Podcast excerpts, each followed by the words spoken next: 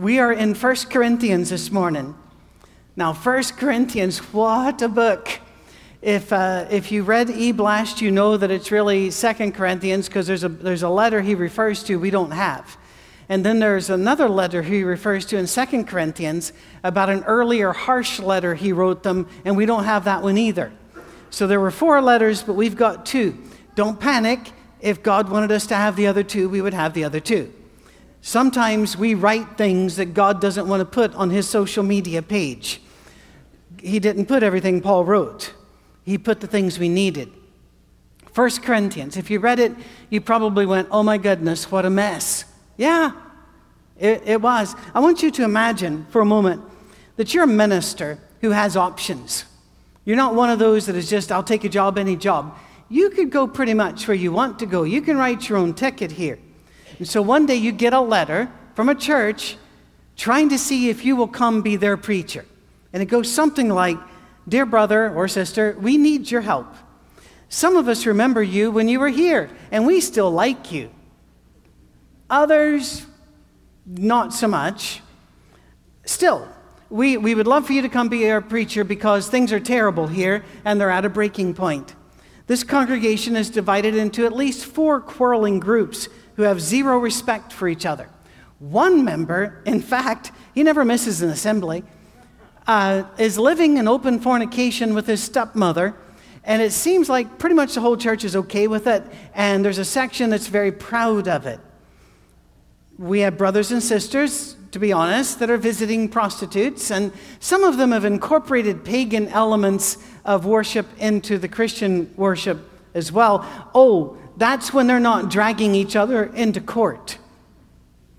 We hope that you're considering our church. We do need to let you know that during the worship, the men and women have started almost competing teams about who can pray and outshout and outteach and uh, each other. It, it is complete chaos. It's a, it's a confusing mess. And we have the Lord's Supper. We've really turned it into a competitive picnic. Some of the rich put on vast displays of wealth and gluttony, and they won't even they won't share their stuff even with the members that are well literally starving uh, right in front of their displays. Oh, and did I mention some of the people aren't sure that Jesus was resurrected from the dead, but let's be honest, they're not sure anybody was ever resurrected from the dead. So, how would you like to be our preacher? I have a feeling that's an ad that's not going to get a lot of takers. Welcome to Corinth. Corinth was a city that was tailor made to self destruct. Everything was wrong with Corinth. In fact, the Romans had an expression if you were out of control, they would say you were acting like a Corinthian.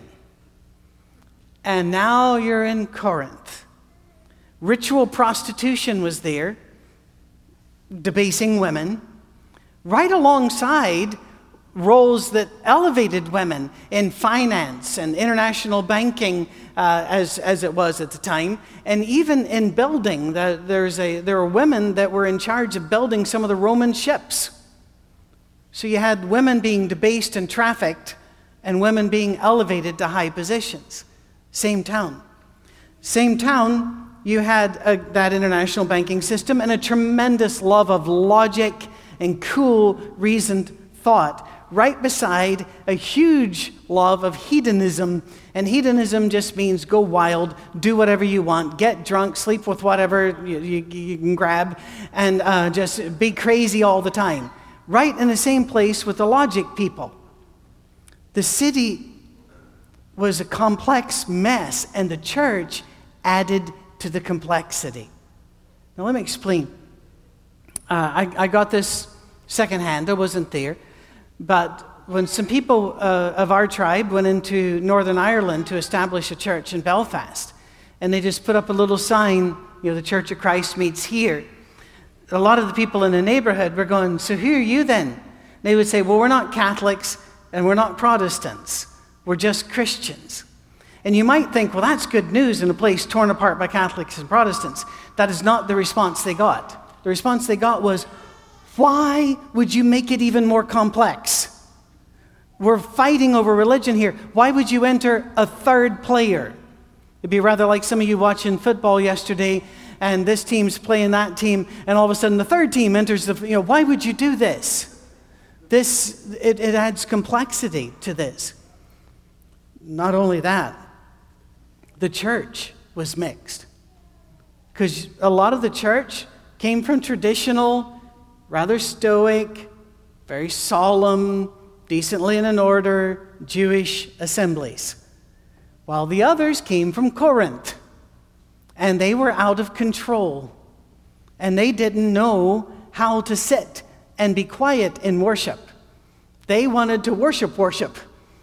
It was, uh, try to think, you know, try to think of uh, a joint convention between the Amish and snake handlers.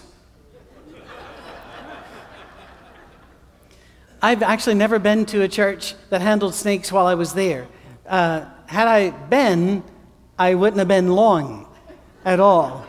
I had a friend once that was, he said he went to a church and they opened up a box and started pulling out snakes. And he just turned to the person and he said, Where is the back door? And they said, There isn't one. Uh, they probably said, Ain't none, but well, there isn't one. and he leaned in and he said, Where would you like one?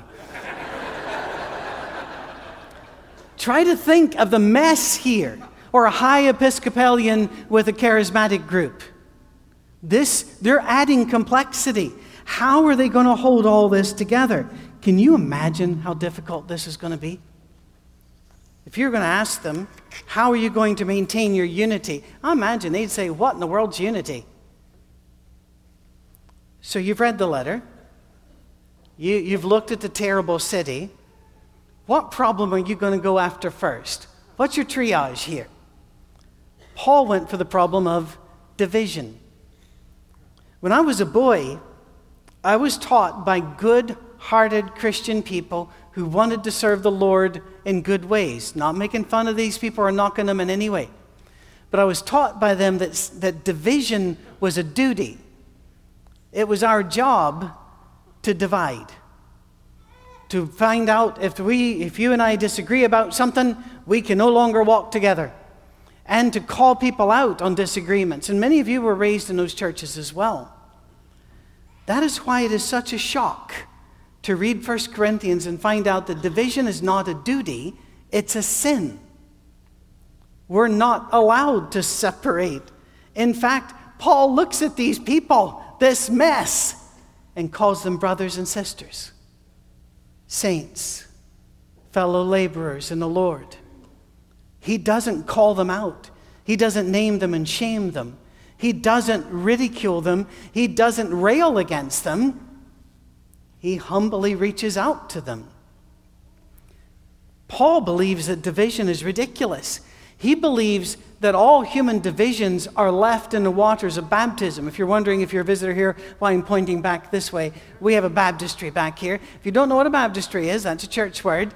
It is a pool of water, an artificial pool of water, where we baptize, we immerse people into Christ.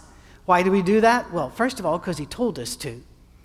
But second, because it allows us to follow Jesus, who was alive, went into the grave, and came out of the grave, resurrected, life again, and he calls us to the same life. And so he said, Do that. Do that to remind yourself of who you are. And when we leave those waters of baptism, we leave all human loyalties behind. Oh, you can still like your favorite teams, you can still vote for people, but that's minor now compared to who you are in Christ. He warns the people plainly in this book those who divide the church, quote, him shall God destroy. It's not a duty to divide, it's a sin. And in case you have any doubts about that division being a sin issue, let's review how God views it. We're not going to look at all these passages. We're going to look at some of them. Uh, 1 Corinthians chapter 1, verses verse 10. I appeal to you, brothers and sisters, in the name of our Lord Jesus Christ, that all of you agree with one another in what you say, and that there be no divisions, that there be no divisions among you, but that you be perfectly united in mind and thought. Now, I want to stop here because this is where legalists or externalists, whatever you want to call them, think they gotcha. Oh, no divisions among us because we're all supposed to agree and think about the same. Well, yes and no. What we agree about is that Jesus Christ is the Son of God. He does not call us to agree about everything. If you notice, we're not all wearing the same clothes. So Star Trek is a myth. You ever notice that? It's always we're wearing jumpsuits. Whose idea was that? They, uh, no, no, we, we chose. Our hair is done in different ways. We watch different television programs, and some of you don't even have a television.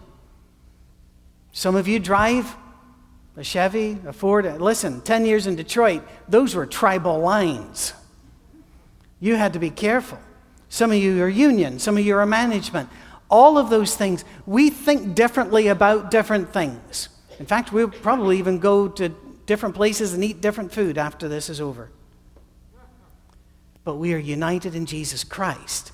Don't let anybody lie to you and say you've got to agree with them about everything doctrinally to be united. They're not the one who gets to decide. Jesus does. Let's look at the next one. By the way, people up there, if you're panicking, thinking, um, if he takes that long on all these verses, we're going to be here forever. No, no, no. We're, we're going to zip through these.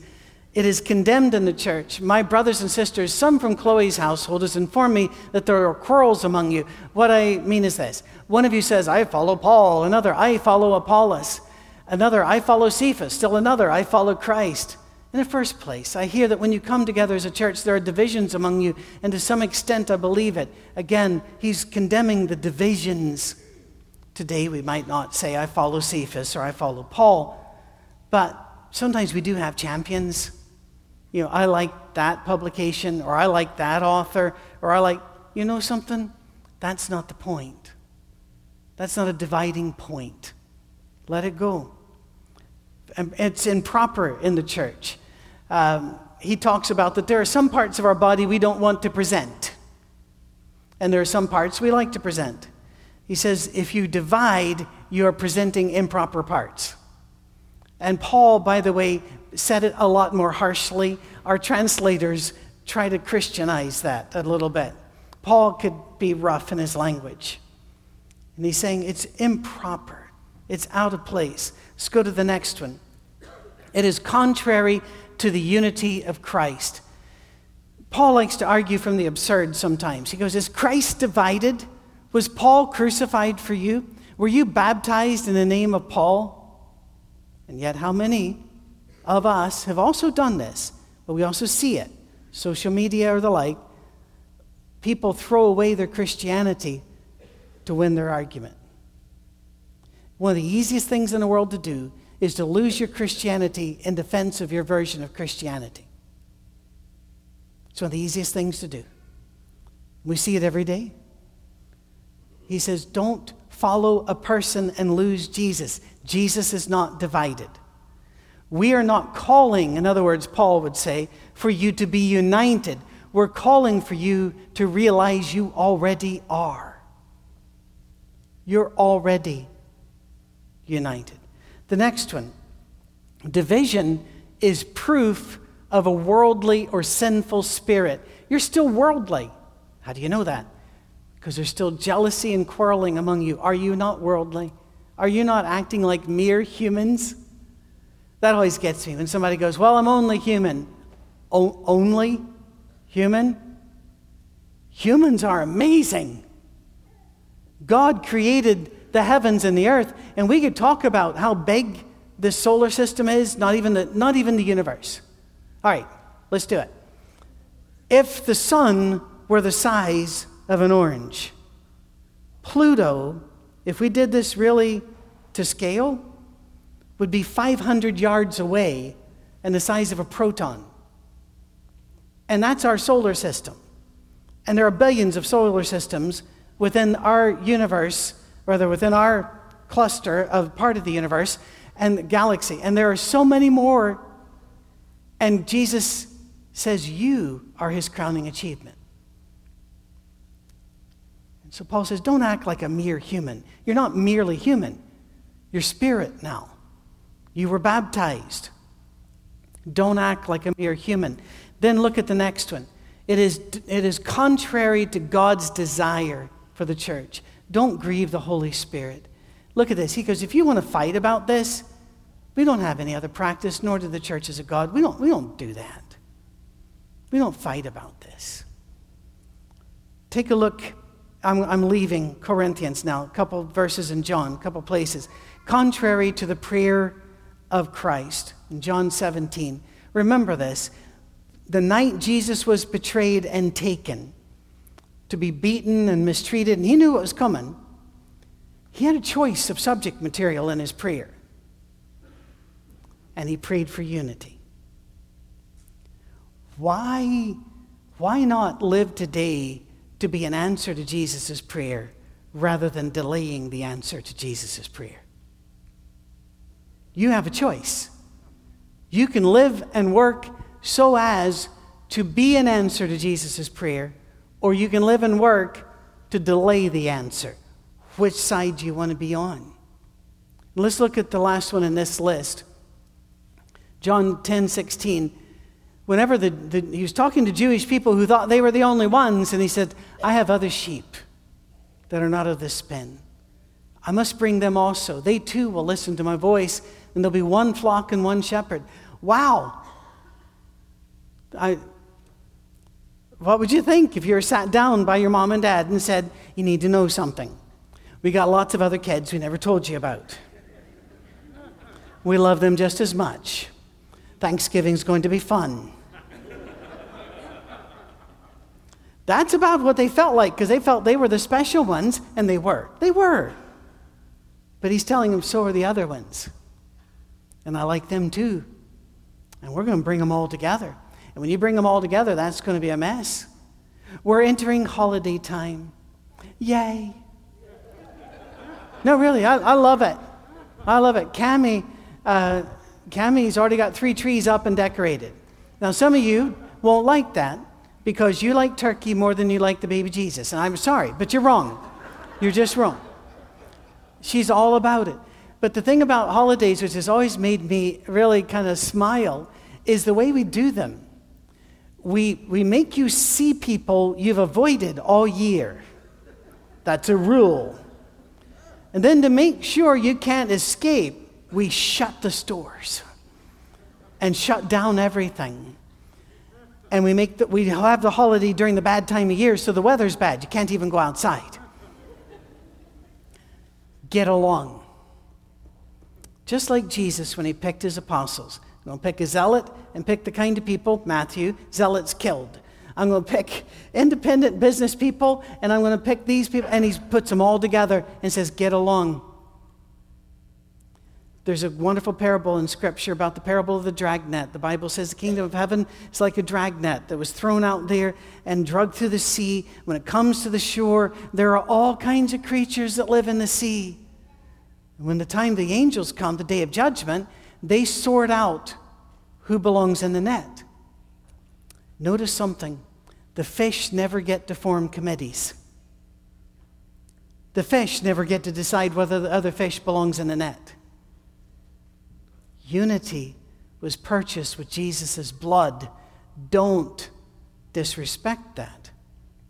In Titus chapter 3, verses 10 and 11, those that are divisive are not allowed to teach in a church. Period. Romans 16 and verse 17, those who are divisive, we're not even allowed to be friends with people who are divisive. Wow.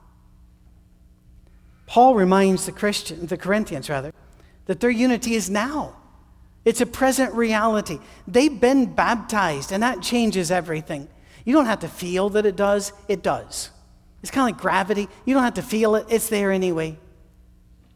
You don't have to feel a fact for it to still be a fact. That our unity is based on Christ, not uniformity. We were never called to be uniform. We were called to be united. And then he reminds of something else. We're at war. And you'd better be united when you're at war. Ephesians chapter 6, verses 10 through 18. Finally, he doesn't do this in Corinthians. He'll get there. Finally, be strong in the Lord and in his mighty power. Put on the full armor of God so that you can take your stand against the devil's schemes. For our struggle is not against flesh and blood, but against the rulers, against the authorities, against the powers of this dark world, and against the spiritual forces of evil in the heavenly realms. Therefore, put on the full armor of God, so that when the day of evil comes, you may be able to stand your ground, and after you've done everything, to stand. Stand firm then with the belt of truth buckled around your waist, with the breastplate of righteousness in place, and with your feet fitted with the readiness that comes from the gospel of peace. In addition to all this, take up the shield of faith with which you can extinguish all the flaming arrows of the evil, evil one. Take the helmet of salvation and the sword of the Spirit, which is the word of God, and pray in the Spirit, all occasions, with all kinds of prayers and requests. With this in mind, keep alert and always keep on praying for all the Lord's people. The truth is, we're at war. And when you're at war, other things should not matter. During the Iranian hostage crisis of the Carter years, a rescue attempt was launched. That, that attempt had been planned by a newly formed group within the United States Army a, a group of special forces whose job it was to handle anti terrorist issues only. They're known to most of us as Delta Force, although they've changed their name now, and they're not Delta anymore. They, um, and, and I know a name, but it's probably out of date too, so there's no reason to go on. Point is this they were ready, they were trained. This is why they were formed. And then the Air Force said, but we want to be involved. And the Navy said, but we want to be involved. And by the time it was all over, it wasn't Delta. It was Delta and a whole bunch of other groups who hadn't trained for it, didn't have the equipment for it, but because all of them insisted, we're going to do it too, it failed miserably. Crashes, deaths in the desert, no hostage freed. Because they couldn't they forgot we're at war here. This is not the time to say, no, I'm, I got my feelings hurt because I wasn't allowed to play. When you're at war, other things don't matter. If, if people kick in my front door and come in with axes and guns, and Cami and I run out the backyard and we're running away, I'm not going to turn to her and say, Don't think I forgot our discussion about how you fold laundry, little lady. We're at war at that stage. Laundry is not an issue. And we're at war against the devil. What song we sing is not an issue. The way we pray is not an issue. Who we pick to, to teach a Bible class is not an issue. The, the paint in a, in a building, that's not an issue. We're at war here. Be serious about it, or you're going to lose it. Let's be faith, let's just let's be honest. We've been losing. We've been losing court decisions, we've been losing the culture. Why? Because we forgot we were at war. People, if the Huns are in the parking lot and ISIS is walking up the front steps, we're probably not going to be discussing is it okay to have the Lord's Supper on a Tuesday? We will, and we're not going to even say, all right, let's all fight. Well, not you, I don't like you. No, Right now, you're my buddy. in fact, I'd like to honor you by letting you out in front of me. Um, the rest of us will let, let it will uh, add to the honor by pointing to you. No. Do you understand what I mean? The church at Corinth didn't realize they were at war. They thought they were at war with each other, and that's what God wanted. God never wants us to be at war with each other. So Paul gives us the key in 1 Corinthians 2 in verses 1 and 2. So it was with me, brothers and sisters. In other words, he was an outsider. When I came to you, I did not come with the eloquence of or human wisdom as I proclaimed to you the testimony about God? While I was, for I was resolved, watch this, to know nothing while I was with you except Jesus Christ and Him crucified. Why do we read Paul to find all kinds of church laws when his, he said, All I know is Jesus Christ and Him crucified? He's our unity, He's the key. Our, our unity is based entirely upon the question that Jesus asked the apostles Who do you say I am? Those who answer, You are the Christ, the Son of God, we are already united with them. We don't have to fight for that unity. All we have to do is live it, live the reality.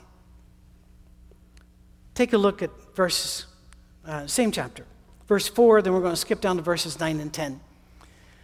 My message and my preaching were not with wise and persuasive words. Paul and I have that in common. But with a demonstration of the Spirit's power. Not there yet. However, as it is written, what no eye has seen, what no ear has heard, what no human mind has conceived, the things God has prepared for those who love Him, these are the things God has revealed to us by His Spirit. The Spirit searches all things, even the deep things of God. What the Spirit find in the deep things of God? God is love. Love one another. They'll know you, my, you are my followers by your love. I, I had to study a lot of diseases. I'm not an MD at all. Don't come to me with medical questions. I like that. But I know an awful lot about diseases because that was part of the study that we had to do. Autoimmune diseases in particular. An autoimmune disease is when your body gets confused and thinks part of you is an enemy and attacks it, like rheumatoid arthritis. It begins to attack a joint. Or allergies which I, I may have to define that since you live in Middle Tennessee where there are none. Actually, where there's so much the norm, you may not realize that most people don't talk like that half the year. Um, allergies is when your, your body starts attacking something so much that it hurts the body. You know, Peanuts won't kill you unless you're allergic to them. Duh. Uh, but the, the point is, peanut is, is, is really harmless, but your body, if you're allergic to peanuts, looks at it and goes, oh no, we must fight this to the death. That's not healthy. Don't be an allergy. Most churches have autoimmune diseases. Most churches that I've gone to, to talk to and work with, by the way, and I've been part of them, I have caused some of the problems too. I know that. I'm ashamed of it, but I know it. You will find members who attack or complain or withhold their love or withhold their giving because they're angry or they're hurt. And they are autoimmune diseases that paralyze the church. The very church Jesus died to save, they paralyze. I would suggest that's not a good battle plan. Don't go against God. Don't be an allergy. Don't attack each other and stay in a constant state of crisis. Instead, rejoice in your unity. Love one another. And remember, our enemy is the devil, not us. The mission field is the world. And those around you who also agree that Jesus is the Christ, the Son of God, are your allies, not your enemies if you'll stand, we're going to read this last scripture, and then Mark will sing. Have lead. He won't sing alone. Yeah, don't sing with him. No, no, uh, sing with him, and then we'll be dismissed. Can we put that up, please? The eye cannot say. This is talking about us being using a metaphor as as members of a body. The eye cannot say to the hand, "I don't need you," and the head cannot say to the feet, "I don't need you." On the contrary, those parts of the body that seem to be weaker are indispensable. And the parts that we think are less honorable, we treat with special honor.